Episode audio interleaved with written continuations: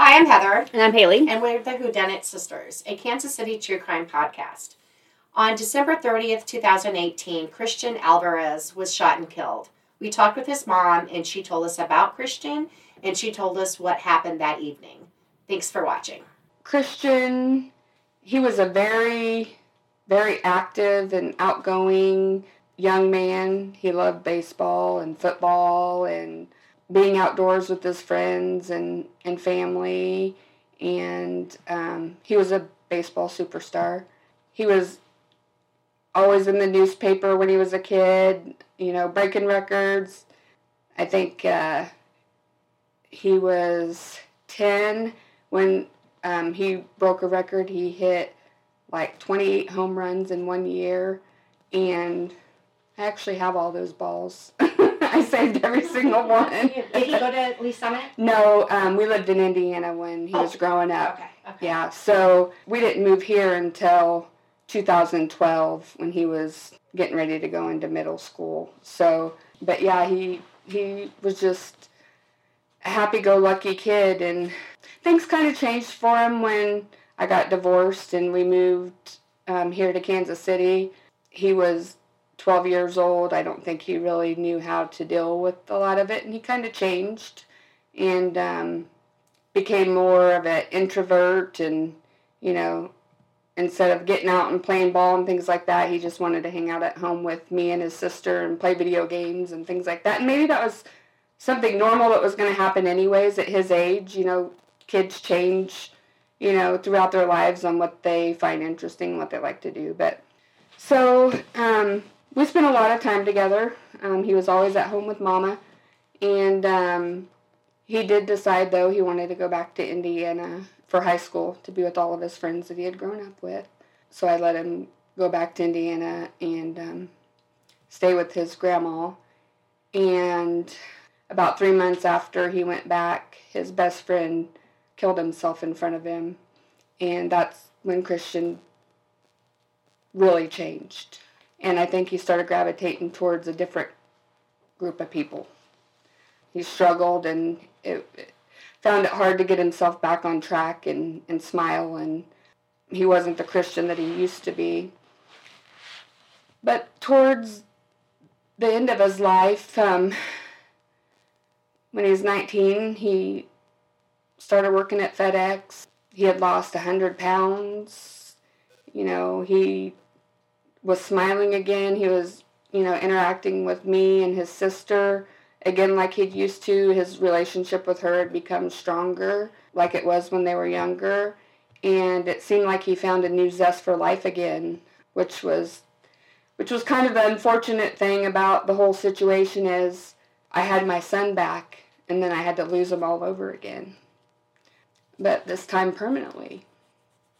So that's you know pretty much sums up a, a lot of you know, who Christian was and what he went through and who he'd become again before someone took him so callously from us. He was an amazing person. He was a great, great uncle to to his um, niece and nephews, and he he just loved people. He was what I would call a gentle giant. He was six foot two, and before he lost weight, he was two hundred and eighty pounds. So I mean, he was a big kid, and um, he just he had the biggest heart, but he kind of, you know, sometimes I think felt like he was ten foot tall and bulletproof. So, but you'd never know it by the way he treated you, you know, just the way he looked. So the day that all this happened, actually, I had just came home from my mom's down at the lake and had a bunch of boxes of pictures and stuff, um, and my daughter and I were going through them because I had lost my mom the same the same time a year earlier. I actually buried them on the same exact day, one year apart. So we were going through pictures and stuff, and Christian came. He had a friend over, and he came upstairs, and you know he he bent over and looked at a few pictures with us and stuff, and said, you know, I'm gonna run my friend home, and I'll I'll look at these pictures with you when I get back, and that was about seven thirty, eight o'clock at night and um, said, okay. And he said, I love you, Mom, and gave me a kiss and said, I love you, Kirsten, to his sister, and you know, and said I'll be back in a little bit, and it was the last time we saw him. I received a, a call from his best friend, mm, probably 9.30, 10 o'clock, you know, asking if I'd heard from him, saying that, that he was talking to him and he was supposed to, you know, get back in touch with him and um, he hadn't heard from him and Christian's phone was off and Chris, if you knew Christian, Christian always, his phone was always charged. If there was anything that Christian made sure he did during the day, it was make sure that his phone was charged because I tried calling his phone and it went straight to voicemail. So I knew something was wrong. I knew that he didn't let it die. I knew some something had happened because um, that was one of our things too. Is always make sure that I can get a hold of you, or you check in if you're not going to be. You know, I know he was 19, but he still was my baby. You know, check in if you're if you're not coming back like you said you were. Please check in. Please let me know what's going on. So I got really anxious and and um, I I don't know what made me do it because I'm not really that kind of person. I don't think of negative things, but I just started Googling car accidents, um, you know,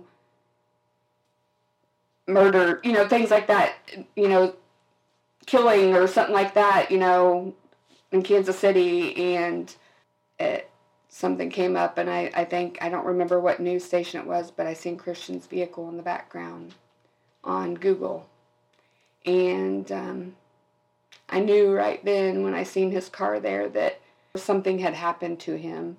So of course I I couldn't I couldn't sleep. I tried calling everybody. I tried calling the friend that he was with. I you know, I tried calling the police department. They wouldn't tell me anything. And then uh, I got a knock on the door probably about between six and seven in the morning, and I just knew as soon as I seen two people sitting or standing on the on the front step that he he was gone. Just seeing that on Google earlier in the night and then seeing them standing there, I just knew. But I think I already knew in my heart that it, it was him when I seen his car sitting there on the news. And um, it was the worst experience you could ever I mean, seeing those two people standing there was, it's ingrained in my mind. It'll never go away. And it was the absolute worst day of my life. I thought the day I lost my mom, being an only child growing up in the home and losing her at 59 years old, I thought that was the worst thing I could ever go through in my life. But this this compounded that a million times. It's just like a parent's not supposed to outlive their child. We don't really know much, um, except for, you know, the person that was with him, you know, says that he knew the person and was talking with the person and laughing and joking and before he went to meet them and he went to um, I don't know if he was going to the address where he was killed to meet the person or if he was going to meet the person somewhere else and they ended up there but he ended up at the end of a um, Oakland Avenue in a cul-de-sac and his car was kind of blocked in the cul-de-sac and they just they shot him in the front yard and um, his friend was lucky enough to not get hit by any bullets.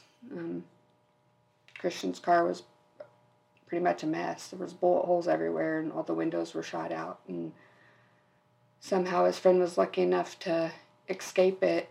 But of course, now he he lives with a lot of, you know, what I what I think my son went through, which was PTSD from what he's seen, you know, his friend going through. And I think that that's something that his sister and I too will always deal with. You know, that I think those people, those cops coming to my front door and standing on my doorstep, that's something that is like, like I said, it's ingrained in my mind and I'll never forget it. And it's kind of like, it's trauma that I don't, I don't think that you can ever get over. But besides that, we, I mean, we do think that we know one person's involved, but we can't really say for sure. My daughter and I have done. I mean, that's all we did for the first six months after he passed away. Is we sat on, tried to tie people together on Facebook and call, you know, looking through phone numbers and phones and pictures and conversations and basically tried to be detectives ourselves, but you just we don't know, you know, and that's that's my only prayer every day is that someday that that we find at least one person that was involved in it and then hopefully hopefully it leads leads to finding the other people that were involved in it. And so I was just going to ask you if the person that he was with knew the people. Like the, the person he was with did not know the people, but my son knew the people. Kn- did know the people yes, people. at least one of them because he was talking on the phone with them. Can we ask if there was a motive then? The police really have never mentioned it. Um, I told I told the police that I mean I know Christian had been working at FedEx for a while and he didn't believe in banks and he, he did carry all his money in a bank bag underneath the seat and I think he thought he was 10 foot tall and bulletproof, you know, and he thought that his friends were his friends and if anybody knew about that then no one's going to try to do any, they're his friends. No one would ever try to take his money or whatever, but um, it was all gone, yeah. So um, that's that's the only thing that I can think of. I I mean, I I can't really think of any other reason why, you know, someone would want to kill him. I know the first thing and that's why I try to stay so proactive and I'm not saying I love my son any more than any other parent who's lost their child. But I've I continue to stay vigilant on on making sure, you know, someone pays for what they did because my son didn't nobody deserves it but my son would have given my son did give several people the shirt off of his back or his last dollar in his pocket or you know use the last bit of gas in his tank to go take a friend somewhere because you know they didn't have anywhere to stay or whatever you know i mean i remember going out in the driveway one day and my son had someone sleeping in his car because he didn't have anywhere to go and you know, I'd already told him you can't bring people in that, you know, you can't bring people in the house. I'm sorry. You know, I mean, occasionally I would let someone stay, but if I didn't know them and I walked out my driveway and found somebody sleeping in the car because they had nowhere to go, you know, so it made no sense to me because if you would have asked Christian for whatever they needed, then he probably he probably would have loaned them money or whatever. I can't think of anything that he could have done to anybody to warrant them wanting to take his life. And then did the friend happen to know how many people were involved? Um, he's seen at least two people. Okay. I have conflicting reports between the first detective and the and the second detective, so I can't really say. Um, they had a ring doorbell across the street that they seen people on. They couldn't see faces or anything on. They seen people on, and they seen gunshots coming from at least two, but they think three different areas. So they think that it could have possibly even been three people. I know I know there was at least two different bullets in Christian, so there was at least two different people, and uh, so it's conflicting whether it was two or three. And he got out of his car. Mm-hmm. He was talking to the person in the yard, and then talking. someone shot him. Mm-hmm. Yeah, they, someone came up to the car and got in the car with him for a minute in the back seat and was talking to him because it was chilly. It was December 30th, and then he got out in the and of the car and walked up, and he was standing in the yard, and his friend was still in the car, you know, playing on his phone and stuff, and he just he said he just heard gunshots and seen Christian fall. Okay. Yeah. So I mean, he was talking with the person. So he went to that person's house then. See the the people in the house. They say that there was no reason for him to be here. That they weren't involved, but the detective never interviewed her because the first detective because she was. She said if you would have seen how distraught she was because a bullet went through the side of the house where her kid's room was, then you would have known she wasn't involved. I'm like, Okay. I was just Yeah. curious. yeah, and every time I every time I went over there and put a sign on the pole or whatever when I knew she lived there, I would pull up the street and watch her rip it off. It's I I I don't understand how kids his age can take lives and, and not realize that it's a permanent thing. I think that they think that you know, it's not a big deal and when you decide to shoot somebody, it's permanent. You can't take it back. And and I think a lot of it has to do with the justice system nowadays and the the very short sentences that people get for committing crimes like this and callously taking someone's life. But I'll fight till till the day I die anyways to make sure that someone's brought to justice. And I I hurt for the parents of that person too because not only did I lose a lose a child, but in some ways they're going to lose a child when they have to pay for the cons- pay the consequences for what they did. And a lot of people say, you know, wouldn't you want to see that person, you know, not here anymore? Wouldn't you want to see them hurting, you know? And and that's that's not the case because what that does is their family is going to be the ones to suffer, not them and I would never want to see anyone go through what my daughter, myself, and my grandchildren have went through. So I just hope someday it slows down or it stops completely. These kids taking each other's lives. I pray that they that the system works in my son's case because it hasn't in a lot. When you hear on the news that somebody got seven years for murdering somebody, it's disgusting. That person could go to jail for seven years, get out, get married, have a family, have kids, and that's something that I'm never going to experience. I'm never going to have grandkids by my son. My daughter's probably done having kids, and I'll never have another grandkid. And it's not fair. And it's not fair for families to have to see the person that took their loved one away from them serve such a small sentence, get out, and still live their lives. I believe if you murder someone, you never see the light of day again. You know, you go to prison for the rest of your life. That's how I feel. I, you know, I feel like you took some. I, your parents can still come visit you. I'll never see my son's face again, and um, you know, I do a lot of things in the background to try to fight for that. You know, I've emailed, I mean, the detectives. Is there anything, you know, that you guys can do or whatever? Um, every single week and it, for four years. And I honestly, wholeheartedly believe that if I didn't do that, my son's case would be tucked in a box somewhere. It would. Mm-hmm. It's exhausting. Mm-hmm. Every time I email them, I have to live it over again every week. Every time I send an email to the detective, I have to remind myself that my son's been murdered and he's gone. And it's exhausting. It's mentally exhausting. And nobody around you understands what you're going through. I know my daughter does. It it's changed her forever. I feel like I basically lost both my children that day.